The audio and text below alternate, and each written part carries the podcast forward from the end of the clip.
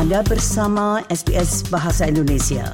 Dapatkan lebih banyak lagi cerita bagus di sbs.com.au garis miring Indonesia. Saudara pendengar, para pendukung keamanan narkoba, pengacara, dan dokter berada di belakang dorongan baru untuk memperkenalkan situs pengujian pil menjelang musim festival musim panas ini. Dalam sebuah surat terbuka kepada Premier New South Wales, mereka mengklaim bahwa pil ini akan menyelamatkan nyawa dengan memberikan kesempatan kepada pengguna untuk menghindari bahan tambahan yang berpotensi mematikan dalam obat-obatan yang umum digunakan. Berikut sebuah rangkuman tentang hal itu yang disusun oleh Keith Landers untuk SBS News.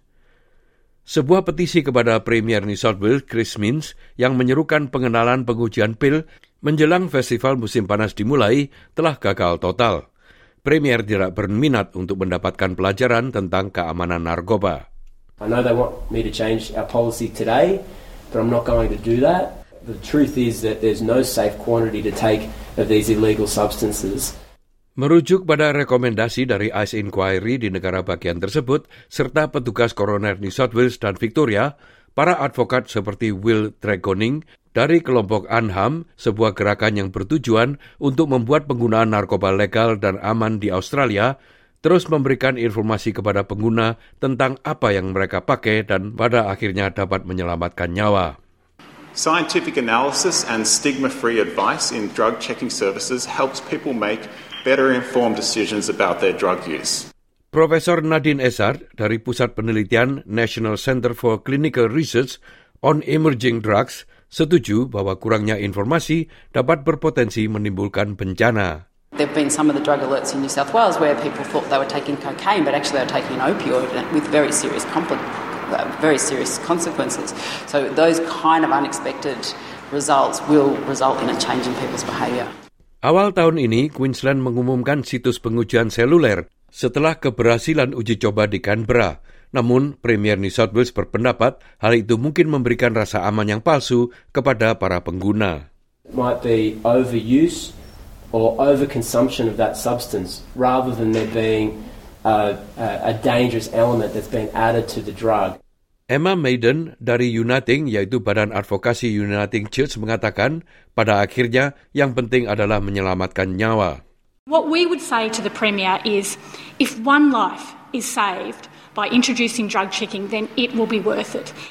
Para pendukung situs pengujian mengatakan penggunaannya jauh melampaui festival. Di Australia, selama dua dekade terakhir, kematian akibat penggunaan narkoba yang tidak disengaja telah meningkat sebesar 71 persen dengan sebagian besar pengguna tidak menyadari secara pasti apa yang mereka pakai. Profesor Ezat mengatakan penggunaan obat-obatan itu tidak terkendalikan. Particularly with drugs like MDMA, at sometimes there are, there's no MDMA at all and a lot of other psychoactive substances that might be in there.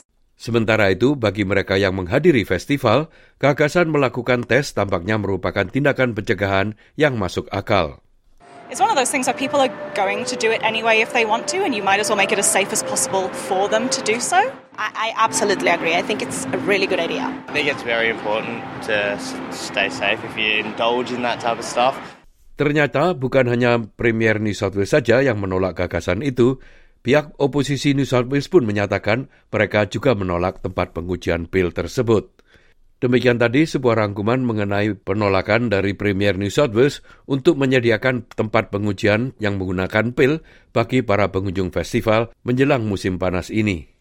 Rangkuman itu disusun oleh Kath Landers untuk SBS News dan disampaikan oleh Ricky Kusumo.